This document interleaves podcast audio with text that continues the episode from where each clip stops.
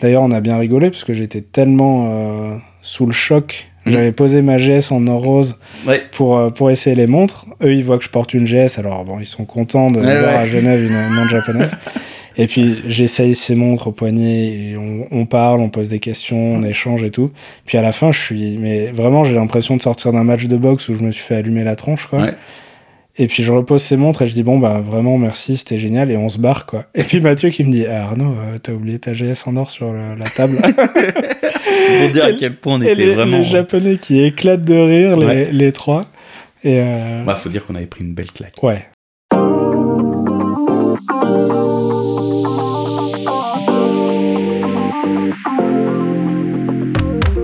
Salut Mathieu, Salut Arnaud ça va Ouais, ça joue dans le soleil. Bon, alors pour ce premier épisode, on a décidé de parler un petit peu de Japon et d'horlogerie. Pour Mhm. euh, faire un petit pied de nez à nos voisins à quelques kilomètres d'ici. euh, Nos amis suisses. nos amis et voisins suisses. Euh, ouais, bon, la vraie raison, c'est juste qu'on n'avait pas eu le temps de préparer correctement l'épisode. Clairement, clairement. On n'a pas préparé cet épisode. On a et... dit qu'on serait en mode détente avec ce Voilà. podcast. hein, voilà. Et c'était pas prise de tête, donc euh, Ouais. on va parler de choses qui nous plaisent et qu'on connaît bien. Ouais, voilà, on a euh, décidé de- d'aborder un sujet euh, qui, qui nous semble intéressant quand même. Hmm. Il y a beaucoup, beaucoup de choses à dire. Et c'est souvent pas très bien traité, je trouve. On a tendance à parler que de certaines choses, etc. Ouais, on, on résume assez vite. Enfin, euh, en général, hein, je Mhm. parle, c'est assez vite résumé. Donc là, si on peut rentrer sans trop dans le détail. Ouais. Mais, euh, mais ouais, ça ouais. peut être cool. Et puis bon, en même temps, ça fait aussi un. On a commencé par l'hor- par l'horlogerie japonaise, pardon. Donc euh, Oui, autant commencer notre podcast Parce par l'horlogerie ce qui nous japonaise. a fait, voilà, ce qui nous a euh, fait mettre le doigt dans le grenage. Donc euh, Voilà, exactement. Donc, euh, bah déjà, on va faire un petit, euh, un petit rappel historique parce que le, le Japon a une histoire, un rapport au temps, on va dire, qui, est- qui est un petit peu particulier. Euh, C'est-à-dire que l'horlogerie euh, mécanique, comme on la connaît aujourd'hui, elle est arrivée au Japon un petit peu plus tard. Elle est arrivée euh, au milieu du XVIe siècle à peu près. ok. Donc c'est un, un moine euh, jésuite qui est, euh, qui est parti pour évangéliser euh, l'Asie et le Japon en particulier, qui est arrivé avec un cadeau euh, qui était une, une horloge mécanique en fait, qu'il a remis à un seigneur euh, local qui l'a qui l'a accueilli en fait. Ok. Genre merci de pas m'avoir tué. Ouais, ouais. Tenez. Bonjour, je peux vous offrir ça en échange de ma vie. Ouais, c'est c'est un petit peu ça quoi, parce qu'à l'époque je pense que c'était pas hyper évident de se pointer en mode euh, bonjour je suis chrétien, je viens évangéliser. Je viens prendre tout votre peuple. c'est un peu ça quoi. Donc euh, ça, ça a été le, le premier contact en fait du Japon avec l'horlogerie mécanique. Euh, juste pour rappel, on estime que les premières horloges mécaniques c'est vers le 10e siècle à peu près que ça serait apparu en Chine. Donc euh, entre le 10e et le 16e siècle, il y a- ouais. il y, a un petit un petit gap quoi. Voilà. Il y a eu deux, trois générations. Ouais. Pourtant les Chinois et les Japonais sont à côté. Il y a eu plein de de, transferts culturels et Ouais. commerciaux, etc. Mais ouais, l'horlogerie c'est plutôt développé en Europe en fait Plutôt que plutôt qu'au Japon. Et euh, Mais tu. Enfin, est-ce que tu as pu lire des choses sur euh, un intérêt qu'ils avaient ou c'était juste. vraiment, tu parles au, XVIe siècle? Bref, on n'y était pas, mais euh, est-ce que c'était plus parce qu'il y avait un désintéressement à cette époque ou. euh, Non, je pense que c'est une technologie qui, qui est qui- pas arrivée jusqu'à eux euh, à ce moment-là en fait. D'accord. Et euh, d'ailleurs, si un jour euh, vous visitez le musée Seiko à Tokyo, ce que je conseille à tout le monde, Mhm. surtout depuis qu'ils l'ont refait là euh, pendant le Covid, ils ont toute une collection de, on va dire, de garde-temps qui date d'avant l'horlogerie mécanique. Et puis ils ont aussi des très très vieilles horloges mécaniques. Mais au début, ils comptaient le temps avec de l'encens, avec des trucs euh, à partir de l'écoulement de l'eau, des trucs comme ça. Mhm. Mais le, le plus courant, c'était de calculer le temps avec, euh, avec le- l'encens. Ok. Et le bâton et puis. euh, ouais, ils, avaient des, ils, ils fabriquaient des espèces de formes en encens sur du sable. Mhm. Et ils savaient que pour que telle partie, ils faisaient genre, euh, c'était pas assez fort, mais imagine, t'as un carré. mhm.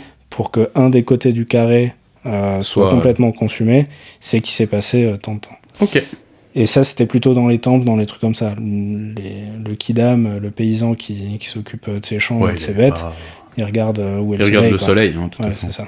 Donc vers euh, 1550, 1551 à peu près, première horloge qui arrive. Et un peu moins d'un siècle après, le Japon ferme ses portes en fait. C'est-à-dire que... Et puis il y a un lien entre les deux, c'est que les catholiques, quand ils sont arrivés au Mhm. Japon et qu'ils ont commencé à évangéliser et à convertir des gens, ça a été une menace pour le pouvoir en place parce que comme beaucoup de pouvoirs à cette époque, c'était un pouvoir qui, qui mélangeait euh, politique Ouais, les droits divins. et euh, voilà euh, religion quoi.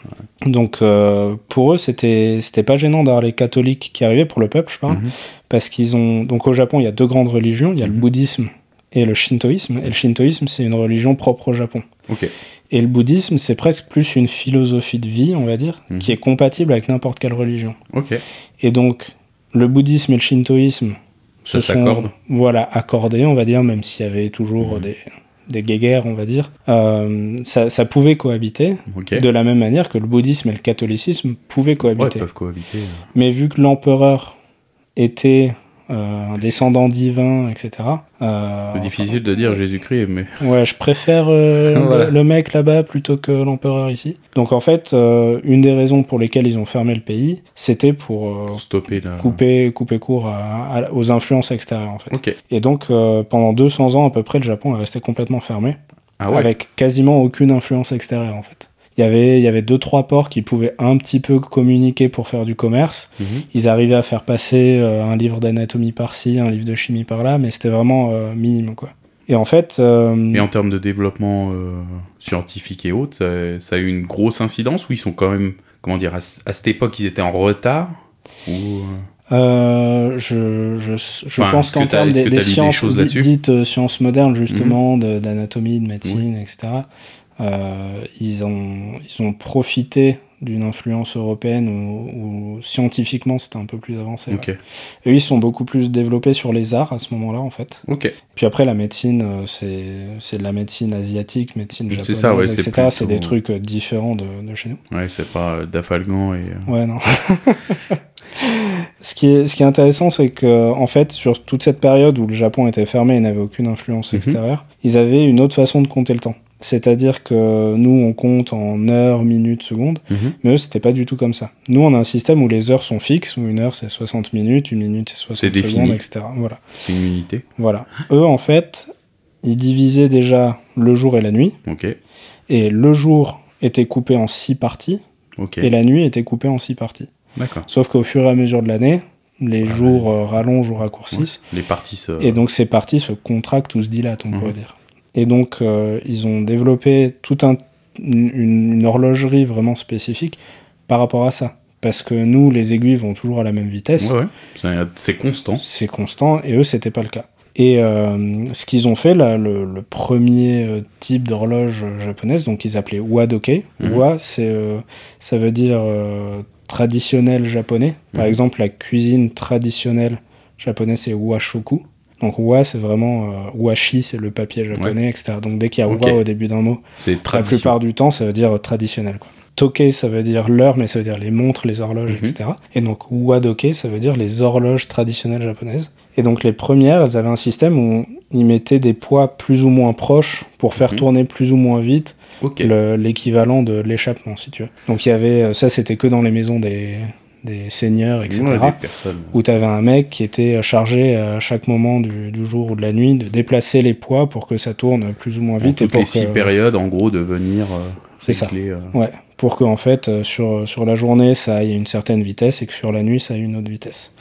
Donc pas le truc euh, hyper pratique quoi. On va pas se mentir, euh, d'avoir un employé dédié à ça, c'est pas donné à tout le monde quoi. Il en reste encore des exemples de ces. euh, Ouais, bah entre autres au musée euh, Seiko, euh, ils en ont plusieurs. En fonctionnement Ouais. Ok. Ouais ouais. Ils ont, ils ont pu restaurer des pièces assez incroyables et tout. Et puis après, euh, il y a un horloger qui s'est dit, euh, mais en fait c'est quand même pas très pratique d'avoir les aiguilles qui vont plus ou moins vite quoi. Bah, disons que tu peux pas l'avoir au. Enfin, Ouais, on non, parlait pas de. poignet, non, voilà. euh, tu peux pas, tu peux pas ajuster tes pots au poignet, quoi. Ouais, clairement pas, ouais.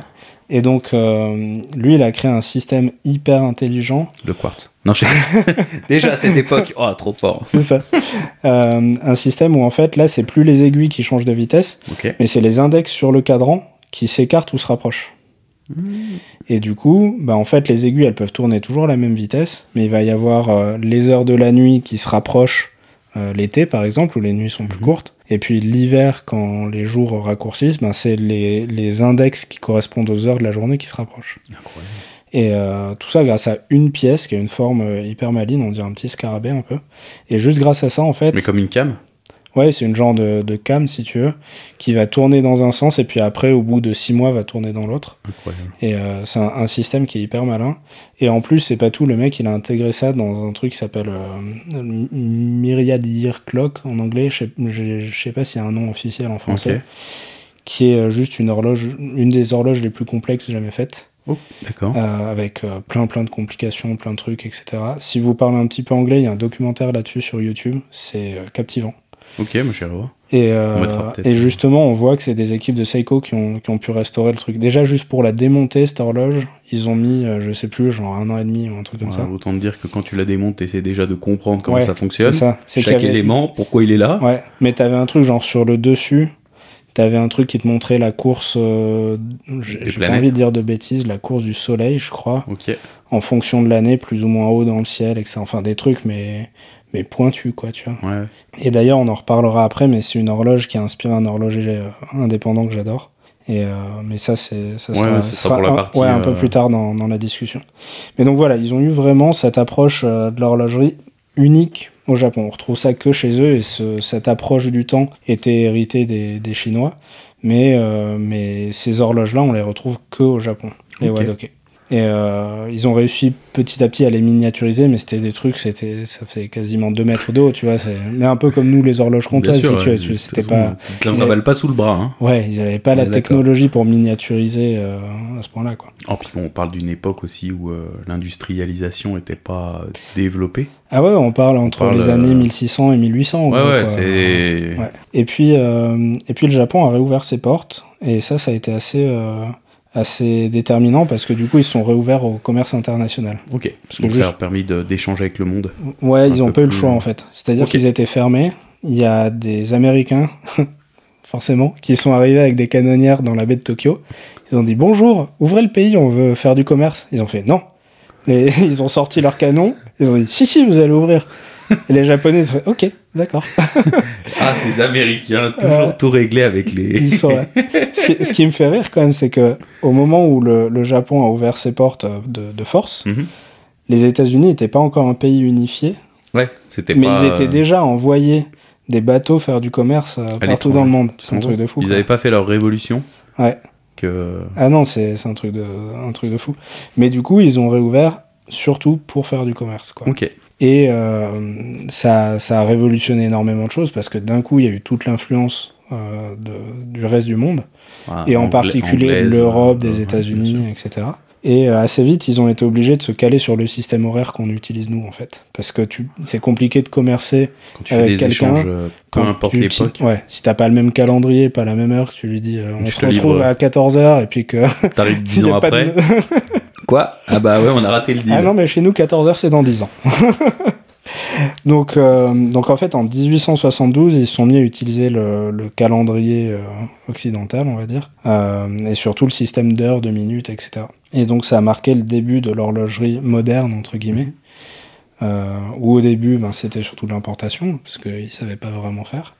Oui. Euh, c'était pas leur technologie, ils ont découvert les montres de poche, ils ont découvert des trucs euh, qu'ils Ouais, connaissaient pas, qu'ils quoi, avaient pas, quoi. tout simplement. Mhm. Et euh, au début, c'était juste des objets d'apparat, et puis petit à petit, c'est rentré un petit peu dans le quotidien. C'était pas tout le monde qui avait une Bon, montre, hein, c'était les évidemment. personnes influentes. Voilà. euh, Mais les, les Suisses et les Européens se sont mis très vite à ouvrir des comptoirs d'échange au Japon mhm.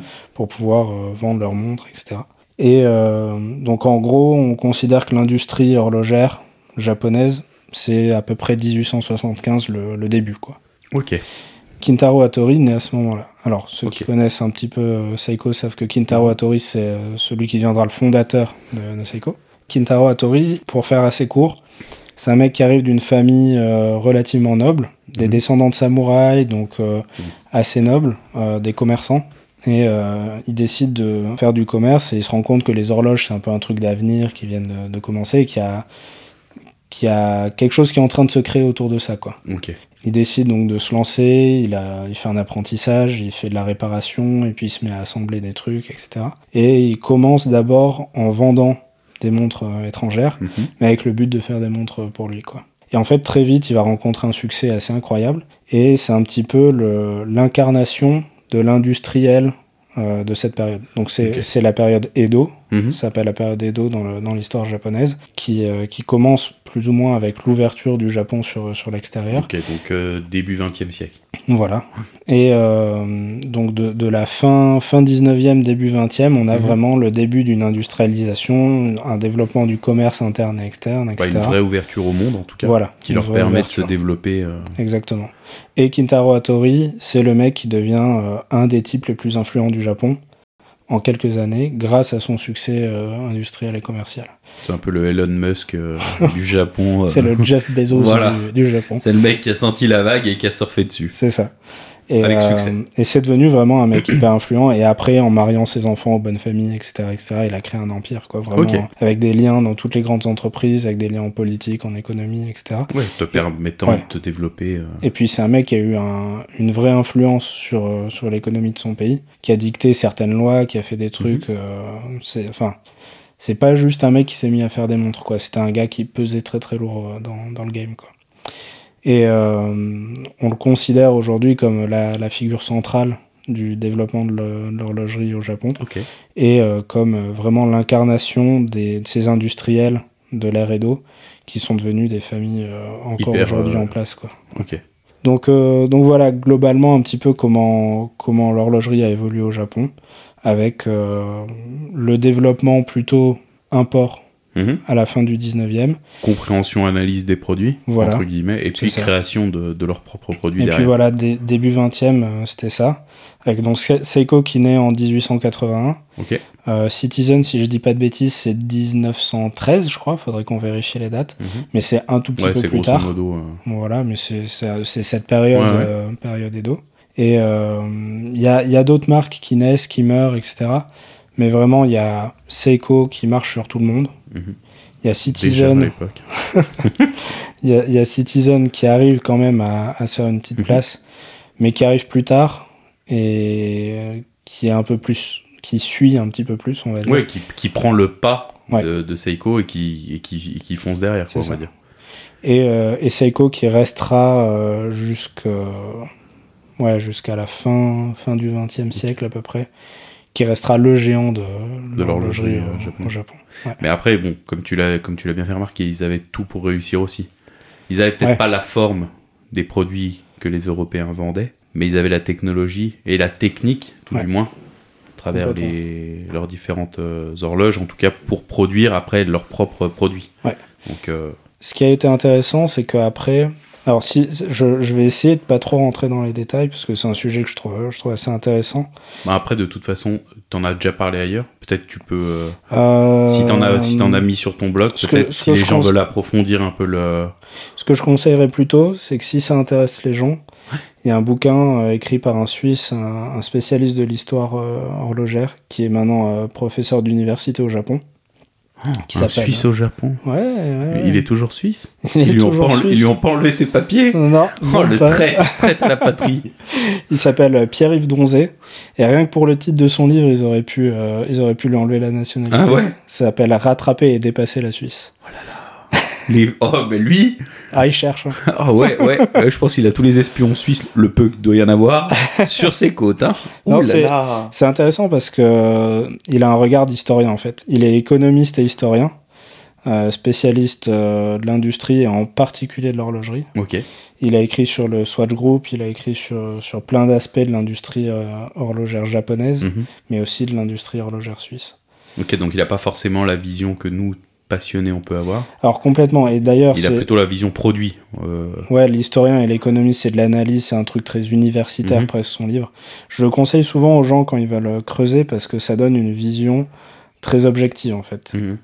Euh, Ouais, moi, c'est moi, pas- demain, j'écris un article où je raconte euh, l'histoire de Seiko. Je le raconte avec la vision du passionné et Voilà. avec un côté. Je vais m'en acheter une encore demain. Voilà. Voilà. non, mais on a, on a compris. alors, alors que lui, c'est vraiment des, des données techniques à l'appui, des tableaux, des machins, des trucs. Mais il arrive à des, des conclusions et des explications qui sont super intéressantes. On, en, on en reparlera un petit peu Mhm. après. Mais voilà, rattraper et dépasser la Suisse par euh, Pierre-Yves Donzé, si c'est un truc qui vous intéresse et que vous avez euh, des insomnies, je, je vous conseille ça. Très bien. Et euh, il explique euh, dans, dans un article qu'on peut trouver euh, sur Internet le- les, les échanges qu'il y a eu de, de technologie entre la Suisse et le Japon. À, à cette époque Ou tout du moins dans les années. Ouais, début 20e siècle, on va dire, où les Européens soupçonnaient pas que les Japonais puissent venir les titiller, en fait. Ok. Et, euh, Ils les ont pas vu arriver. quoi. ils les ont pas vus arriver, et même pire que ça, ils traitaient ça avec dédain. euh. Ouais, a- et puis il y avait aussi une partie euh, début 20e. T'es en Première Guerre mondiale. Mm. Après, t'as la Seconde. Mm. Pas forcément euh, Ouais. l'époque où euh, tu vas t'interroger sur l'horlogerie. En... Ouais, et puis le Japon avait Ah. cette vision d'être un pays un peu en retard, quoi. Ils Ouais, avaient- voilà, c'est ça. Ils avaient des, des grosses ambitions impérialistes et ils commençaient à se répandre en Asie, etc. Mais on n'avait pas la vision d'eux comme pouvant être des, des, des dangers d'un point de vue euh, Mhm. commercial, économique, etc. Et d'ailleurs, il y a dans, je sais plus si c'est dans le bouquin ou dans un article, il retranscrit une lettre d'un gars qui a été euh, au Japon observer un petit peu et qui revient en Suisse et qui prévient, c'est c'est une genre de fédération horlogère, il les prévient, il dit faites gaffe parce que ils, ils savent Ils ce qu'ils font, ils sont pointus et, il y a un, un vrai transfert de, de, de technologie et de savoir et ils vont, ils vont nous, nous emmerder quoi. Et ils lui répondent un truc genre euh, c'est pas les petits jaunes qui peuvent venir nous embêter. Il y a, il y a cette expression, ils les appellent les petits jaunes quoi. Alors que déjà pour Ricard, moi un hein. petit jaune c'est un Ricard quoi, on est d'accord. Donc euh, ouais, il y a, il y a un côté hyper raciste, Ah ouais. etc. Et vraiment, ils pensent qu'ils sont au-dessus du game, quoi. Et, et surtout les Suisses, parce que les Français et les Allemands sont, sont déjà un peu moins euh, Ouais, point de importants euh, moins- à ce moment-là. Mais euh, il y, a, il y a vraiment aucune suspicion que les Japonais vont pouvoir euh, rivaliser avec eux. C'est fou. C'est, c'est, ouais, c'est vraiment, on les a pas vus venir, quoi. Ouais. Mais euh, on retrouve ça dans d'autres aspects de la culture japonaise. Euh, ils prennent quelque chose qui est très bien fait Mhm. et ils l'améliorent. Bah, de toute façon, ça, c'est quoi qu'on en dise, c'est, typiquement japonais. Ouais. Ça, les, euh, les Chinois vont avoir cet aspect de prendre quelque chose De le copier et pas de comprendre pourquoi ça marche. Non, mais plutôt de Si, d'en- faire quelque chose euh, d'abordable et fabriqué en Ouais. masse en, en baissant la qualité mais en faisant de la, du volume. Et, euh, et les Japonais, eux, ils vont chercher à améliorer le truc. quoi. Ouais. C'est- C'est comme ça qu'ils ont fait les meilleurs whisky au monde, c'est comme ça qu'ils font des, des trucs... euh, Bon, alors après, ils sont un peu, euh, je dirais pas têtus, un petit peu. Ouais, on peut le dire. Mais des fois, ils s'obstinent. Ouais. Et même si ça marche pas, ou même s'ils perdent de l'argent, Ouais. ils s'obstinent. Ouais, pour le Pour, pour euh, l'honneur ouais, presque ouais, de, de ouais, c'est dire ça, c'est, euh, c'est un peu. il faut euh, faire mieux, quoi. C'est un peu chevaleresque, quoi. Ça fait très samouraï. euh, C'est ça. si j'y arrive pas, je me. Putain, Mais les, direct. les, hein. les premiers grands Seiko, je suis pas sûr qu'ils faisaient beaucoup de bénéfices dessus parce que ils avaient vraiment dit on va faire la meilleure montre possible, peu importe combien ça coûte quoi. Mm. Et ça c'est un autre aspect dont on parlera un petit peu sur, sur l'histoire de Seiko. Mais euh, ils, ont, ils ont ce goût d'aller au bout des choses, quoi. Ouais, peu sûr. importe ce que. Bah, dans les concepts, même en, en voiture par exemple, Ouais. où ils vont essayer des, des concepts de moteurs, euh, Ouais. les hybrides, les. euh, Enfin, je le dire, la- moteur la- rotatif. Voilà, euh, enfin, moteur- même si c'est pas eux qui l'ont inventé, c'est un des seuls qui ont commercialisé des bagnoles avec des moteurs je rotatifs. Il n'y a, rien de pire qu'un moteur rotatif. En, en termes de rendement, euh, c'est une horreur, quoi. Ouais, mais C'est- les mécaniquement, c'est euh, hyper y a- incroyable, il y a mais- quelque chose euh, à faire, on va aller au bout du truc. Voilà. quoi. Même, si on est, même si on perd de l'argent, Ouais. euh, on ira au bout. Pareil, là, on prend le- un exemple facile, la LFA chez Lexus.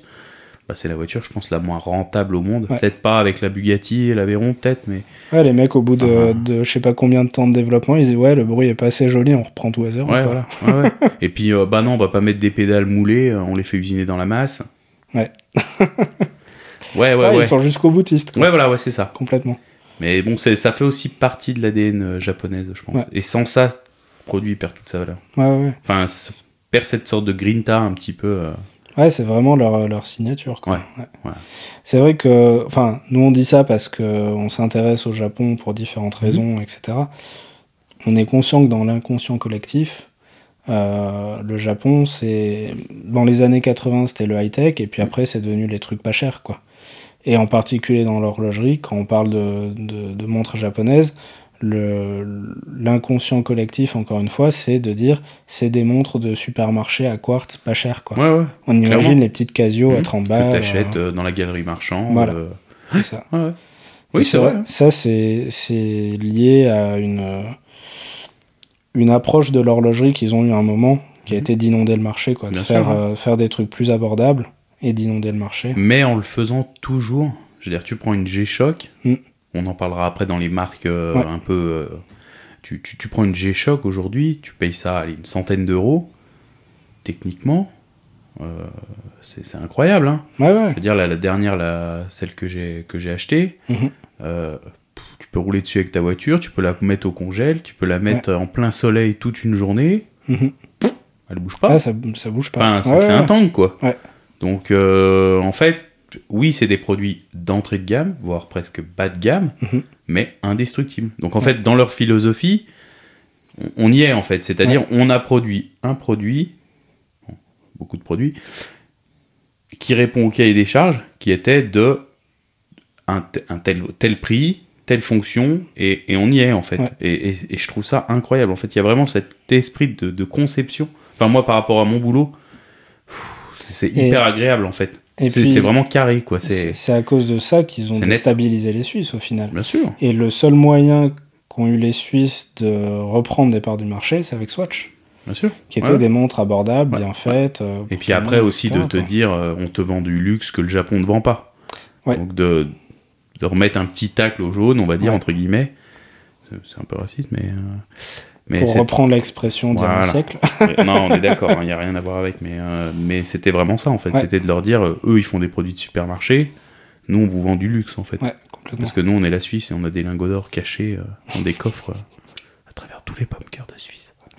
Mais on peut pas parler de l'histoire de l'horlogerie au Japon sans parler de la fameuse, et je mets des guillemets exprès, crise du quartz. Euh, je mets des guillemets parce que, bah, encore une fois, je, je vous redirige vers euh, Pierre-Yves Donzé, vers ses, ses articles. Mhm. Il a réussi à prouver avec des données vraiment économiques à l'appui que euh, la crise horlogère qu'il y a eu euh, dans les années 70 n'était pas liée au quartz. D'accord. Et c'est assez intéressant et au final, c'est ce ce qui ressort globalement de ces analyses, c'est que, alors oui, certes, Seiko a commercialisé la première montre à quartz au monde. Oui, ils ont eu de l'avance pendant très longtemps euh, là-dessus, mais euh, les, les chiffres de- d'import, d'export, etc. montrent que c'est pas ça. Qui a fait du péter, mal, euh, euh, en non, ça c'est l'excuse que les Suisses se sont trouvés. Ouais, parce qu'en plus, les Suisses euh, ont essayé aussi de sortir la première montre à quartz et ils n'ont pas réussi. et quoi. puis accessoirement ils en ont sorti. Hein. Ouais, ils ont sorti la Beta dire. 21 qui, qui marchait pas trop, quoi. Ah ouais, faut, faut- faut se le dire, hein, il y a, Ouais. eu, il y a eu des montres à quartz en Suisse. Hein. Ouais, ouais, ouais, bien sûr. Mais, euh, mais voilà, le, ce qui a fait mal aux, aux Suisses, c'est que Seiko pouvait produire, Seiko en particulier, mais un peu toute l'horlogerie euh, japonaise, pouvait produire des montres de qualité équivalente pour moins cher. Et ça, on le doit encore une fois à Kintaro Hattori, qui avait une vision euh, de, de l'horlogerie assez euh, bah, visionnaire, justement. Euh, au début du 20e, il a fait des voyages en Europe et aux États-Unis Mhm. pour aller visiter un petit peu toutes les plus grandes marques, toutes les plus grandes manufactures, etc. À l'époque où on se méfiait pas que les Japonais pouvaient être dangereux pour eux. Et en gros, il y avait deux grands modèles qui se détachaient. Un modèle à la Suisse, Mhm. Où on faisait la très grande qualité en petite quantité et avec beaucoup de variantes. d'accord. Et Presque, euh, du, presque du custom, on va dire. Ouais, vraiment. Où tu euh, pouvais. euh, des, grands catalogues Ouais, où ouais. tu avais tel modèle qui était décliné avec plein de cadrans, Ok. des trucs comme ça. Mais toujours fait très très bien. Mhm. Et puis avec ce système de sous-traitance, on en reparlera quand on Mhm. parlera de l'horlogerie sûr, suisse. Mais c'est vraiment le, le fonctionnement historique de cette industrie. Bien sûr. Le modèle à l'américaine, où là ils faisaient tout à la chaîne. Voilà, Ils Ford, faisaient hein. peu de modèles différents, mais voilà, c'était vraiment inspiré du, du Fordisme. C'était tout fait à la chaîne, en très grande quantité, avec Mhm. peu de modèles différents. Ouais, Et, mais c'était euh, un juste milieu, en fait. Ouais. De se dire, ok, on produit plus, mais on a quand même notre, notre vision à nous.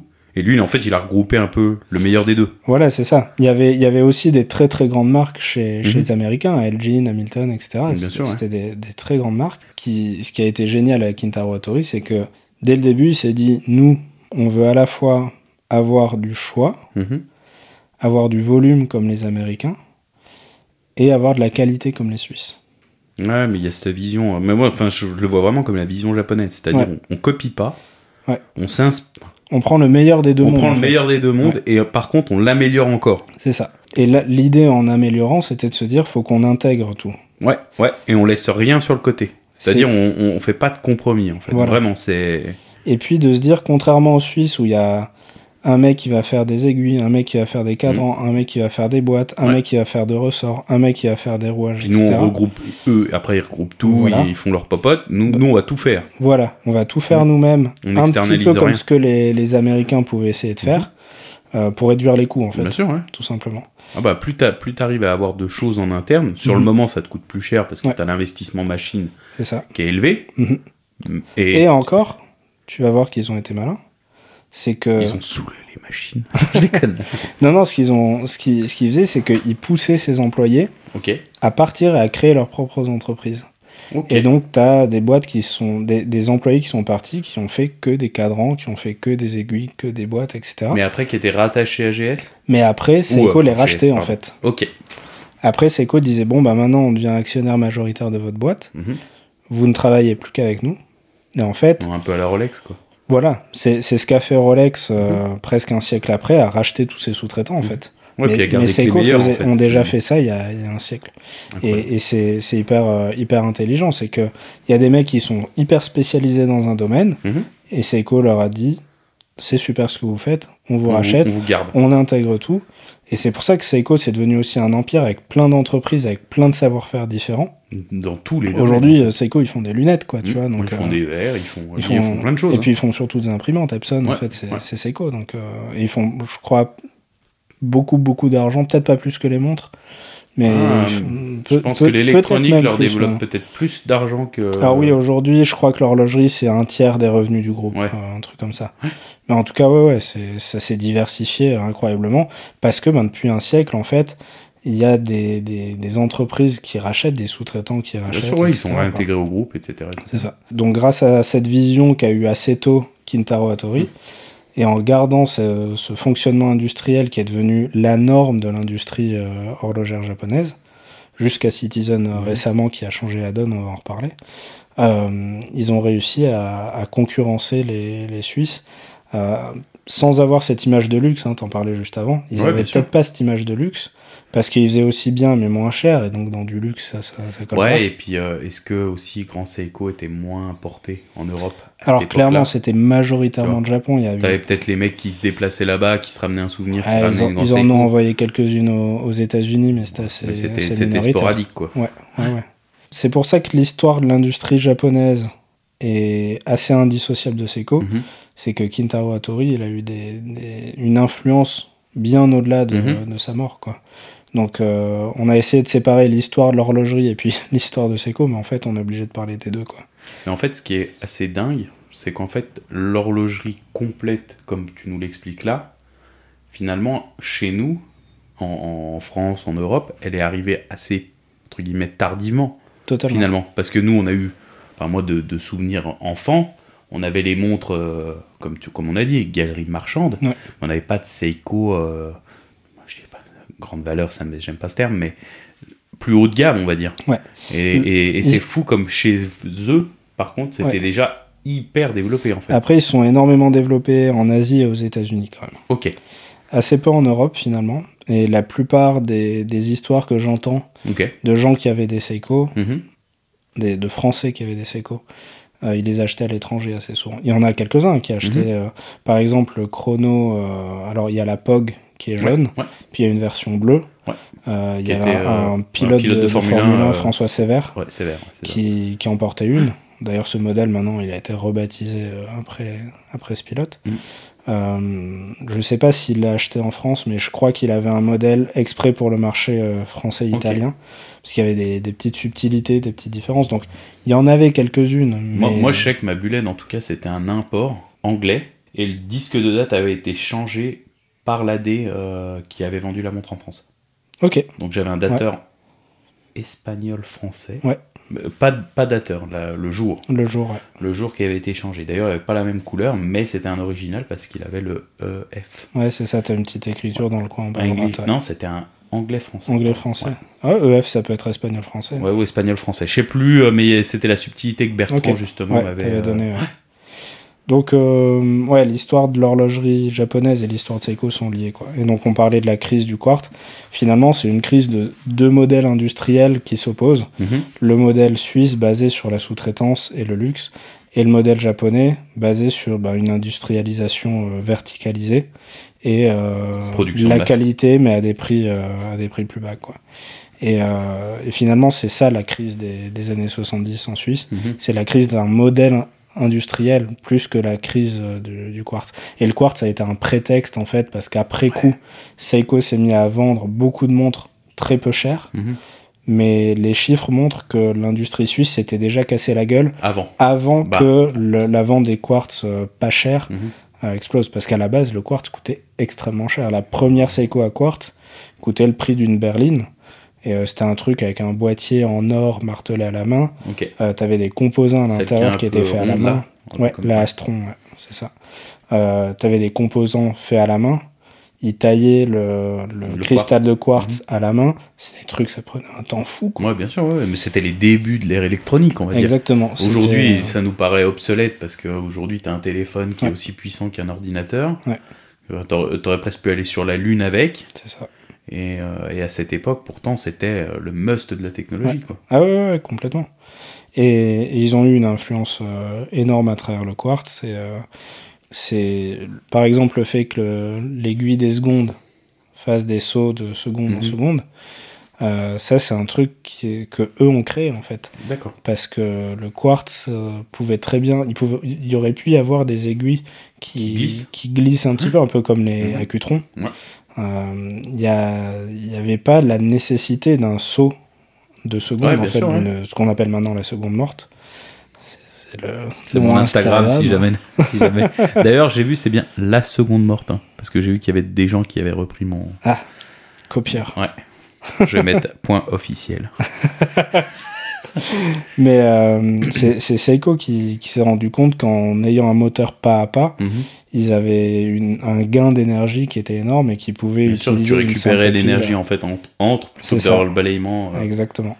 Donc euh, vraiment, ils ont eu une influence assez énorme sur, euh, sur, euh, sur l'horlogerie. quoi. Ils avaient des pubs dans les années 70-80 où ils écrivaient Seiko, un jour, toutes les montres seront faites à notre manière. Et, euh, bah, ils sont pas loin de la vérité. hein. et ils sont pas loin de la vérité. ouais, ouais. Et puis après, bon, il y a eu évidemment plein d'autres marques, hein, des marques qui ont, qui ont périclité. Mhm. Il y avait Takano, il y avait Château, il y avait plusieurs marques qui ont existé quelque temps, euh, soit au tout début où ils faisaient des montres de poche et puis très vite euh, ils disparaissent. Euh, beaucoup, beaucoup de marques ont disparu en 1923. Il y a eu un, un incendie énorme à Tokyo qui a quasiment rasé la ville et il y a beaucoup de marques qui n'ont pas pu se relever de ça en fait. Ok. Donc euh, c'est vraiment Seiko qui a, qui a toujours euh, dominé ça Et historiquement, Seiko originaire de? De Tokyo. Tokyo. ok. Ouais. Ouais, ouais. Euh, Citizen Tokyo aussi. Bon, pour la partie historique, je crois qu'on a, on a déjà Ouais, on donné a, largement je pense assez qu'on a donné de, beaucoup, beaucoup d'informations. Maintenant, ben, de nos jours, qu'est-ce qui reste de, de tout ça? Eh ben, en, en- en marque un peu qu'on connaît tous, on aura Citizen, on aura Seiko, Mhm, on va avoir euh, Casio, Ouais. parce qu'il faut vraiment pas les oublier. Complètement. Et je pense qu'on passe trop souvent à côté de Casio en, en maintenant en réduisant ça finalement à la montre de supermarché. Ouais. Alors qu'en fait, euh, d'un point de vue technique, ils te font quand même des montres. On en connaît certaines plus chères que des Seiko euh, Ouais. modernes, on va dire. Complètement. Donc ça, je pense, c'est une marque qu'il faut pas négliger non plus. Ouais, c'est c'est les trois grands les trois géants. leaders, hein, euh, voilà. voilà. Après, on, on ira sur les trucs un peu plus euh, petites marques, indépendants, etc. Ouais. Mais sur, euh, sur les, les géants, on va dire, de l'industrie horlogère euh, japonaise, c'est vraiment les, les trois grandes marques. Quoi. Euh, Seiko, bon, bah, on en a parlé, c'est un empire avec Ouais. plein de plein de, de ramifications, Bien de sûr. branches, avec des savoir-faire dans, dans plein plein de domaines. Moi, Citizen, je, je vais pas mentir, hein, c'est pas une marque que je connais hyper bien. Ouais. Ce qui me semble intéressant, c'est un peu l'évolution qu'il y a eu ces, ces dernières années. Mm. J'ai toujours trouvé qu'ils étaient dans le sillage de Seiko, qu'ils faisaient beaucoup de montres qui ressemblaient beaucoup à des Seiko. Bah, typiquement leur plongeuse. hein. Ouais, voilà, les plongeuses. euh, La NY 083, je crois, euh, Ouais. qui est euh, plongeur de combat, enfin un petit peu euh, l'équivalent de la SKX en fait, chez Ouais. Citizen. Ouais. Euh, Ah, ça ressemble, ça ressemble bien, ouais. ouais, on est, on est dans la même philosophie, c'est-à-dire une montre entrée de gamme, robuste, costaud, mouvement, c'est un tracteur. Ouais. Enfin voilà, c'est. Et puis euh, esthétiquement, ça, ça se ressemble. Ouais, quoi. ouais, ouais. Et euh, ces, ces dernières années, ils ont réussi à faire un truc que Seiko a essayé de faire euh, dans les années 80, mais qu'ils n'ont pas réussi. C'est de mettre un pied en Suisse. Mm. C'est-à-dire que, alors je me rappelle pas de l'année, 2018, je crois. ouais, Ils ont c'est ce que j'aurais dit. Ils ont racheté 3-4 ans, je crois. euh, Frédéric Constant, Frédéric Constant, bah, le Donc, groupe Alpina en fait. du coup Alpina, Enfin, le groupe. euh, voilà, et euh, la Jouperet, Ouais. qui est donc un motoriste, un fabricant Mhm. de, De mouvements. de mouvements. Alors que Citizen, bon, on l'a pas dit, mais Citizen, c'est aussi eux qui sont derrière les mouvements Miyota, Mhm. qui, qui ont inondé le marché, je crois qu'on peut le dire, parce que Miyota, ça reste euh, des, C'est l'équivalent. euh, Aujourd'hui, quand on parle de mouvement, on parle d'état. Ouais. Et on parle de. C'est l'ITA maintenant parce que c'est tombé. Les, Mhm. les mouvements état sont tombés dans le domaine commun. Donc Mhm. euh, des gens ont juste repris les plans Ouais. et produit leurs mouvements moins chers et avec des différents grades de qualité. voilà, on va le dire. on va le dire. Et il y a d'autres marques qui ont créé, eux, Ouais. par contre, leurs mouvements. Ouais. Et qui ont inondé le marché parce qu'aujourd'hui, ben, tu prends un Miyota 9015, Mm. c'est aussi bien qu'un 2824. Ah ouais. Euh, C'est euh, vraiment quand État a arrêté de, de, De fournir, tout le sûr. monde que ça a été une, une manne pour euh, des, Ah bah, qui- des groupes comme euh, Citizen avec sûr. Comme Seiko qui a, qui a une branche qui s'appelle Time Module, si je si je dis pas de bêtises, mhm. qui vend des calibres Seiko sous une autre appellation avec Bien une autre référence, mais qui sont strictement Ouais. les mêmes. Typiquement que- le NH35A, Voilà. qui est euh, ni plus ni moins qu'un 4R35. Ouais, voilà. Donc, euh, Donc, euh, donc voilà, c'est euh, c'est Citizen, c'est aussi Miyota, et c'est grâce à Miyota qu'ils Mm. sont aussi, euh, qui sont aussi, aussi, costauds, ouais. quoi.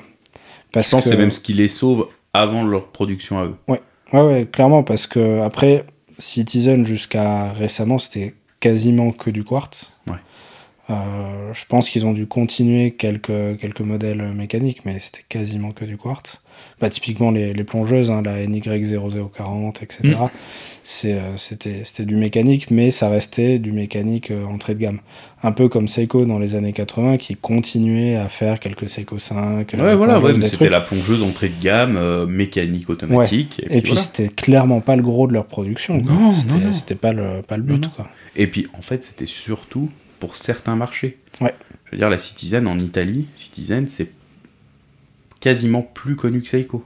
Ah ouais, Ouais, je c'est hyper développé. ok. Bah, D'ailleurs, la, la plongeuse Citizen, c'est la plongeuse euh, des, des militaires italiens. Ah ouais, Ouais. ok. Ah, excellent, je savais pas. Quand ils en ont eu marre de leur panérail, ils ont pris du Citizen Marina Militar. non, c'est pas une blague, hein, c'est c'est vraiment ça. C'est excellent. Ah ouais Mais euh, Citizen, donc en, en mettant un pied en Suisse, mine de rien, ils ont quand même euh, beaucoup changé la donne par rapport aux habitudes euh, Mhm. japonaises, en fait, de, de fonctionner vraiment euh, à part, euh, beaucoup pour leur marché à eux, Mhm. beaucoup de trucs vraiment très japonais. En mettant des billes dans des, dans des boîtes suisses, ils ont vraiment. Bah, Après, ils ont aussi vu que chez eux, ils étaient derrière Seiko. Ouais. Et ils se sont dit, il faut qu'on trouve une autre, un autre moyen d'exister aussi. Mm. Et finalement, mine de rien, ils ont trouvé une autre vision aussi. Ouais. Qui est pas mal non plus. Ouais, ouais, parce que maintenant, on en parlait tout à l'heure, là, ils viennent d'annoncer euh, deux tourbillons avec des mouvements la joue Mm. qui, sont, euh, qui sont magnifiques. Ah ouais. Euh, 10 mm d'épaisseur en tout, donc en plus, c'est un tourbillon Ouais, ouais, fin, quoi. Je veux dire, ils n'ont pas sorti pointu, une hein. brique. euh, Ouais, ouais, ouais, c'est un truc qui a l'air pointu. Euh, ils ont collaboré avec la joue Perret pour les derniers calibres pour la série 8, tu sais, Mm. qui est sortie il y a un an ou deux, je Ouais. crois. Pareil, même dans la Frédéric Constant, l'oscillateur, là, euh, Ouais. c'est quoi, 100, Her- 100 Hz Ouais, je sais plus la fréquence, mais ils ont un, un oscillateur monobloc euh, très très très très très très très semblable à ce qu'avait euh, développé euh, Sémon pour euh, le groupe LVMH avec Tagoya, Hugo, Ouais. etc. Ils avaient fait des zéniths avec ce, ce mouvement-là. Ça ressemble beaucoup beaucoup. Faudrait que, que je creuse le truc, voir Mhm. s'il y a un lien entre, Entre les deux. ce qu'a fait Frédéric Constant dernièrement Mhm. et avec les, les trucs de Guy Sémon. Mais grosso modo, c'est Citizen qui était derrière. Mais voilà, c'est Citizen Ouais, qui, est, qui a amené le- la partie ça, technologique et ça. qui a, amené, qui a peut-être mis aussi les billes dedans Ouais. pour sortir les produits. Ouais, complètement. Donc euh, ils ont ils ont vraiment changé, euh, ils ont pris un, un pas de côté, on va dire, par rapport à ce que fait Seiko qui, Mm. qui était toujours devant. Mais en fait, ils sont sortis de l'ombre. Ouais, ouais, ils ont dé- clairement. en fait, grosso modo, ils ont déboîté. Ouais. Et, euh, Et ils ont mis un gros coup d'accélérateur. Et d'ailleurs, ils ont mais sorti... sur une autre branche que Seiko, justement. Une branche Ouais. qui est pas forcément pourvue, on va dire. Ouais. Peut-être un peu plus techno, un peu plus, euh, Ouais, clairement, ils sont, ils sont vraiment bien axés techno. Ils ont sorti un plus calibre à électronique, quartz. en fait. Ouais. Tu vois, je, je les vois plus comme ça, en fait. Bah, ils ont sorti un calibre à quartz qui est le calibre le plus précis au monde, Mm. puisqu'il est donné pour une précision d'une seconde par an. Mm. Qui est, alors je confonds toujours si c'est 0010 ou 0100. Mais bref, enfin bon, c'est un calibre à Mhm. quartz euh, qui, qui, qui pète tout, quoi. Euh, donc euh, ouais, ils sont, ils sont en train de changer pas mal la donne et de, de se positionner différemment vis-à-vis de Seiko. Euh, moi, je leur reprocherais quand même d'avoir certains produits très proches, Ah, bah, Encore. Tu prends, tu prends une Washi, ça Ouais, ressemble quand même ça. très très proche à une La, la gamme En- Chronomaster. En termes d'esthète, Ouais, j'adore ces montres, hein, c'est des super montres, mais tu mets une Snowflake à côté d'une Washi, tu peux pas dire qu'il n'y a, pas un semblant. un truc quoi. Disons que la seule dernière qui est sortie un peu du lot, c'est celle avec le bracelet intégré, c'est la 9, la série 9. Ouais, série, Non c'est série laquelle 8, série 9. Ouais, je sais pas, non, celle Vous, que vous sentez qu'on a bien préparé le Ouais, podcast ou- Celle que t'aimes bien, là, non C'est pas celle-là Moi, que je Ouais. peux pas voir. Ils, ont, ils en ont sorti des, des moins chers et des, des plus chers. Il y en a une, elle ressemble à une Pokéball un peu. ok, mais j'ai pas vu alors. euh, Mais euh, ouais, ouais, ils ont, ils ont fait des trucs. euh, Ils, ils essayent un des- peu de sortir trucs du lot quand même. Ouais. Des trucs plus personnalisés, plus, plus euh, à eux. Leur, euh, Mhm. Ils sont en train de, de développer leur signature. quoi. C'est un peu passé inaperçu, mais il y a aussi 2-3 ans, ils ont sorti un tourbillon incroyable. Donc euh, ouais, ils font, ils, ils commencent à faire les choses plus à leur manière. Et euh, surtout ce move de mettre un pied en Suisse, je pense que ça a été un truc assez, Ah bah, assez ils- ouais, ouais, ça, révolutionnaire bouleverse, pour eux, ça, quoi. ça- ça bouleverse le, le jeu. Ouais. complètement. Et puis Casio, on on n'en parle pas trop parce que c'est des montres, euh, c'est pas des montres mécaniques. Non, c'est Donc dans le monde de l'industrie, de, de- des passionnés de l'horlogerie, pardon, euh, Bah, c'est la on montre en à tout parle moins. En- entre guillemets, c'est la montre que tu mets quand tu fais du sport. Ouais. C'est la montre que tu mets quand tu fais euh, bah, des choses que t'as où, où t'as pas envie d'abîmer les autres, quoi. On Ouais, va pas se mentir. Hein. Et, et au final, tous les, quasiment tous les passionnés d'horlogerie ont on- eu on- ou ont ont une Casio dans leur boîte. Ouais. toujours. Alors, faudrait pas euh, réduire Casio au G-Shock, mais ça reste, à mon avis, la plus grosse partie de leur, de leur chiffre d'affaires. bien sûr. ouais. Donc les G-Shock, c'est né dans les années 80 à peu Mm. près. Et euh, c'était un gars qui s'appelle AB, son nom de famille, je sais plus le, le prénom, mais qui avait, euh, qui avait pour but de faire une montre euh, qui pouvait résister à, à tout. Quoi. Ouais. Euh, vous, vous trouverez, il y a plein d'interviews de lui sur, sur Internet. C'est un mec euh, qui, qui, est, qui, qui bosse toujours et qui est, qui est toujours euh, prêt à partager son Mhm. histoire, etc. Et euh, un des critères, des premiers critères, c'était il faut que je puisse balancer la montre du dixième étage et qu'elle survive. Et on voit le tout premier proto qui a, qui a passé ce test. Le machin, il est entouré de Chatterton, en fait. C'est juste une énorme boule de, de scotch. la balance du dixième. il balance du dixième, ça marche. Il dit bon, bah voilà, Euh, ça part de là. Et euh, c'est aujourd'hui, je crois qu'en termes de chiffre d'affaires, euh, contrairement à ce qu'on disait depuis le début, où je disais Seiko, c'est vraiment eux qui Mhm. ont tiré euh, toute Ouais, l'industrie ça- maintenant, c'est. Casio qui doit tracter tout le monde. hein. Maintenant, euh, soit, soit ils tirent la bourre, soit peut-être Casio est devant. euh, et Citizen avec Miota est très très bon aussi. Donc, encore une fois, on n'a peut-être pas assez bien préparé cet épisode en termes de chiffres. Mais Dis- Casio, il, disons ta- très très ils- fort. Ils, hein. sont, ils sont les trois au même niveau, peut-être maintenant. Ça, se voilà, voit, je pense. ça se voit. ouais. Dans, est- dans certains niveaux différents, et une nouvelle fois sur des produits Ouais. Avec une, une philosophie japonaise, c'est-à-dire de faire la, la chose le mieux possible, Ouais. mais sur trois produits totalement finalement C'est différents. ça.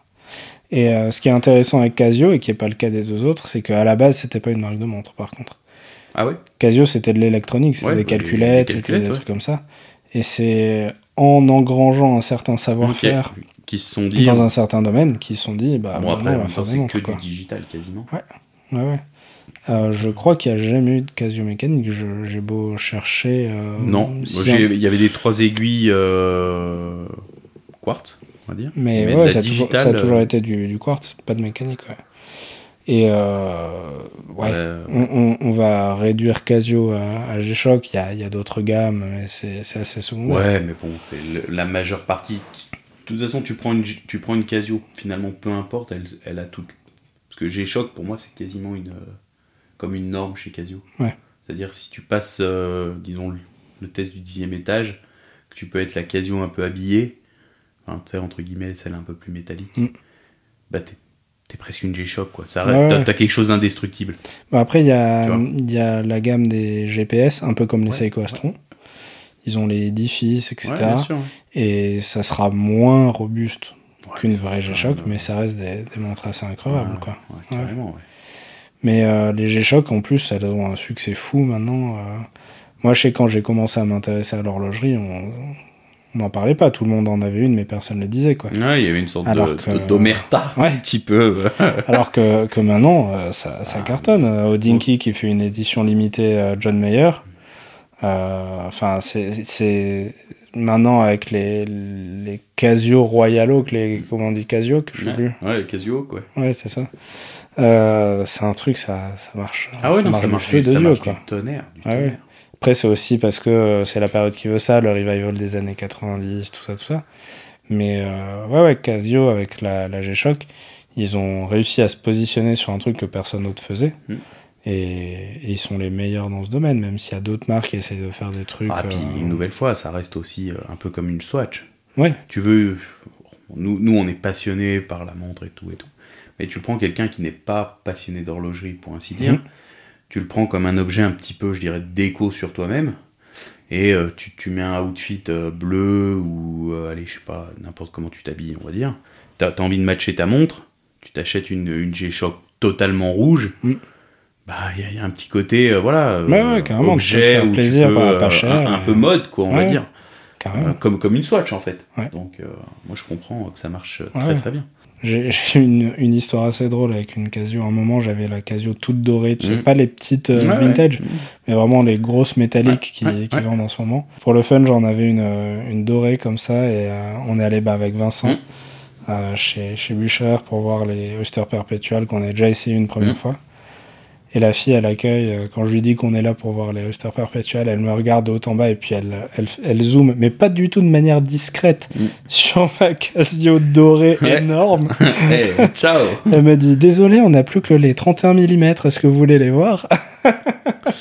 Ça faisait vraiment foutage de gueule, quoi. Vraiment, quand je vois En l'énorme tu que t'as au poignet, tu- on va te montrer du 31 mm, Coco. si, si tu vas chez Bucherer à Genève avec une montre japonaise, bling à mourir, ah t'as cherché Arnaud. euh, Ouais, ouais, t'es joueur. ouais. Ouais.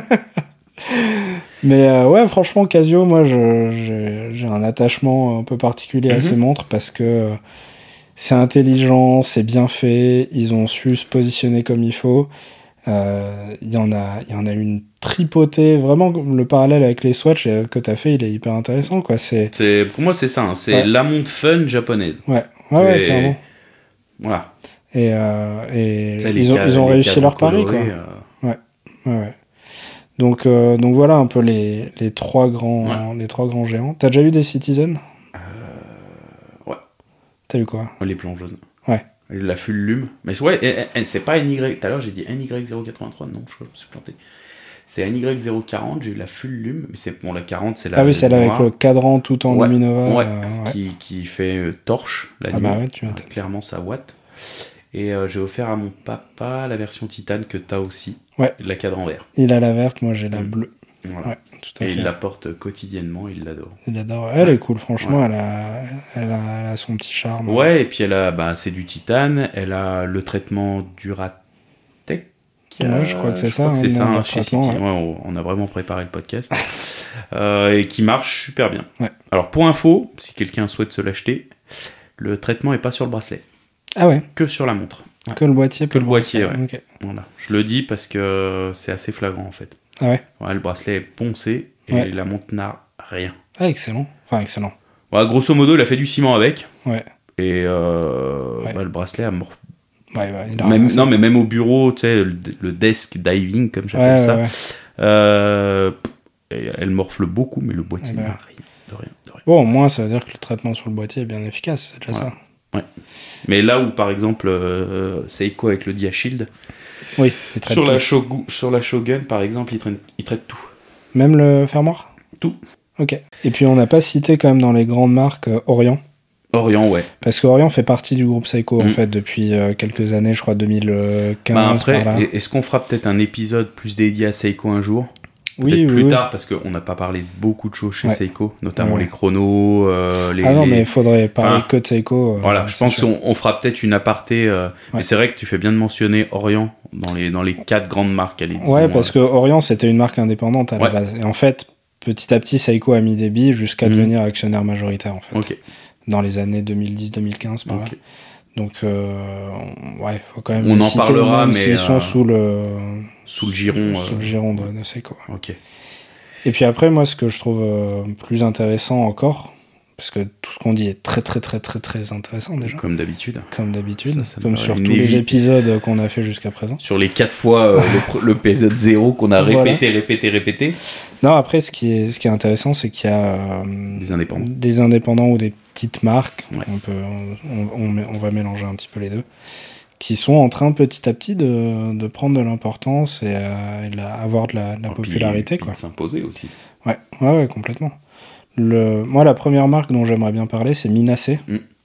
Alors, je, je fais un petit point prononciation.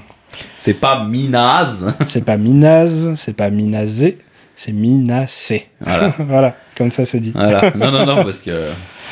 Euh, Minacé, moi j'aime beaucoup. Alors, un petit peu comme, euh, comme je disais pour Casio, ils faisaient pas des montres à la base. Mm. Euh, Ils c'était produisaient des- Pour d'autres marques horlogères. c'est Ouais, ils fabriquaient surtout des outils à la Mm. base. Après, ils sont mis à fabriquer des composants. Ok. Mais je crois qu'à la toute base, si, je, si mes souvenirs C'est sont outil de bons, production?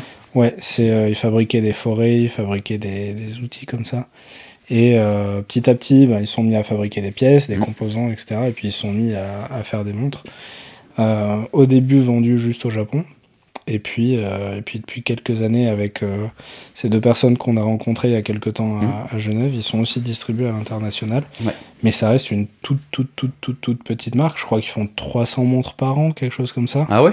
Ouais, ouais, c'est vraiment une toute petite Ah ouais, production. vraiment. euh, Ouais. D'ailleurs, pour l'anecdote, quand on a rencontré Sven et sa fille, qui sont donc les, les deux personnes qui s'occupent de, de Minacé à l'international, ils nous racontaient que quand ils sont allés au Japon la première fois, ils leur ont demandé un peu ce qu'ils avaient Mhm. comme euh, com.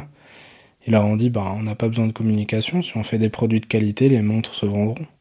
Donc, euh, pas de pub, pas de catalogue, euh, rien du tout, du tout. Quoi. Ouais, ça, je pense, c'est très japonais de Ah pas, ouais. de pas arriver à se vendre.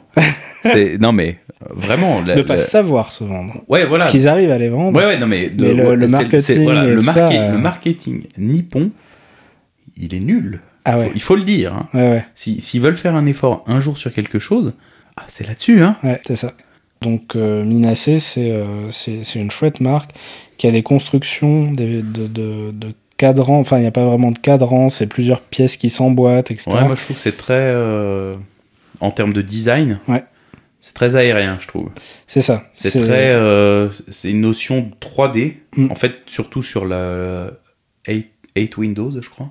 Seven Windows. C'est 7 cin- Windows cin- 5 ou 7, ouais. 5 ou 7, ok. Ouais. Euh, quand tu la regardes de côté, tu vois toute une construction en Ouais. étage, un petit peu comme un, comme un building, C'est ça. avec euh, tout vitré, dans Mhm. lequel tu viendrais voir les strates. Ouais. Et je trouve ça assez, euh, très, assez très bluffant. cool, ouais. Ouais. Et la Divido, qui est leur modèle euh, rond, Mm. a aussi une construction hyper intéressante où il y a euh, les cornes qui sont une partie, Mm. la carrure qui est une partie, Ouais. Le cadran qui est une partie, le- les index qui sont aussi une partie, et tout est un peu en sandwich en fait. T'as l'impression que ça fait un peu modulaire en fait. Ouais, Tu complètement. euh, Il y avait les, je crois, il y a une vacheron Constantin comme ça, les cabinotiers, Ok. où euh, t'as l'impression qu'ils sont venus visser des cornes. Ouais. Euh, Il y a un côté un peu, je dirais pas mécano, Ouais, mais euh, un peu. euh, Ouais, modulaire, ouais, tu, tu l'as bien dit. un petit peu Lego mécanique où tu pourrais venir. Et, et ça, je trouve que c'est intéressant. Il y a une, une transparence aussi, Ouais. parce qu'en fait, il y a des parties complètement ajourées quand Ouais, tu sûr. regardes la montre de face. Bah, sur la Divido, déjà la, Euh, la date c'est ça. qui court sur trois jours en fait, Ouais. euh, où tu, tu vois les trois jours, Et puis même des, jeux de transparence où tu vois d- des parties complètement ajourées. Où tu vois Bah, D'ailleurs, ils derrière, avaient quoi. pas fait un cadran un peu transparent fumé? Euh, pas transparent, je crois pas, mais en tout cas, cadran un peu fumé, il y a plusieurs types de finitions. Et là aussi, ils sont malins, ils ont cette belle construction de boîte, etc., Mm. mais ils font des très beaux cadrans aussi. Euh, J'apprécie beaucoup, beaucoup ce, ce que fait cette marque. Et euh, dernièrement, ils sont mis à faire des cadrans laqués, etc. Ouais, Enfin, mais il y a- avait des cadrans avec la marqueterie, il y Ouais. il y avait du boulot. Hein. Ouais, ouais, non, il y a, y a vraiment du boulot. Et puis en plus, vu que ça reste une toute petite marque, Mm.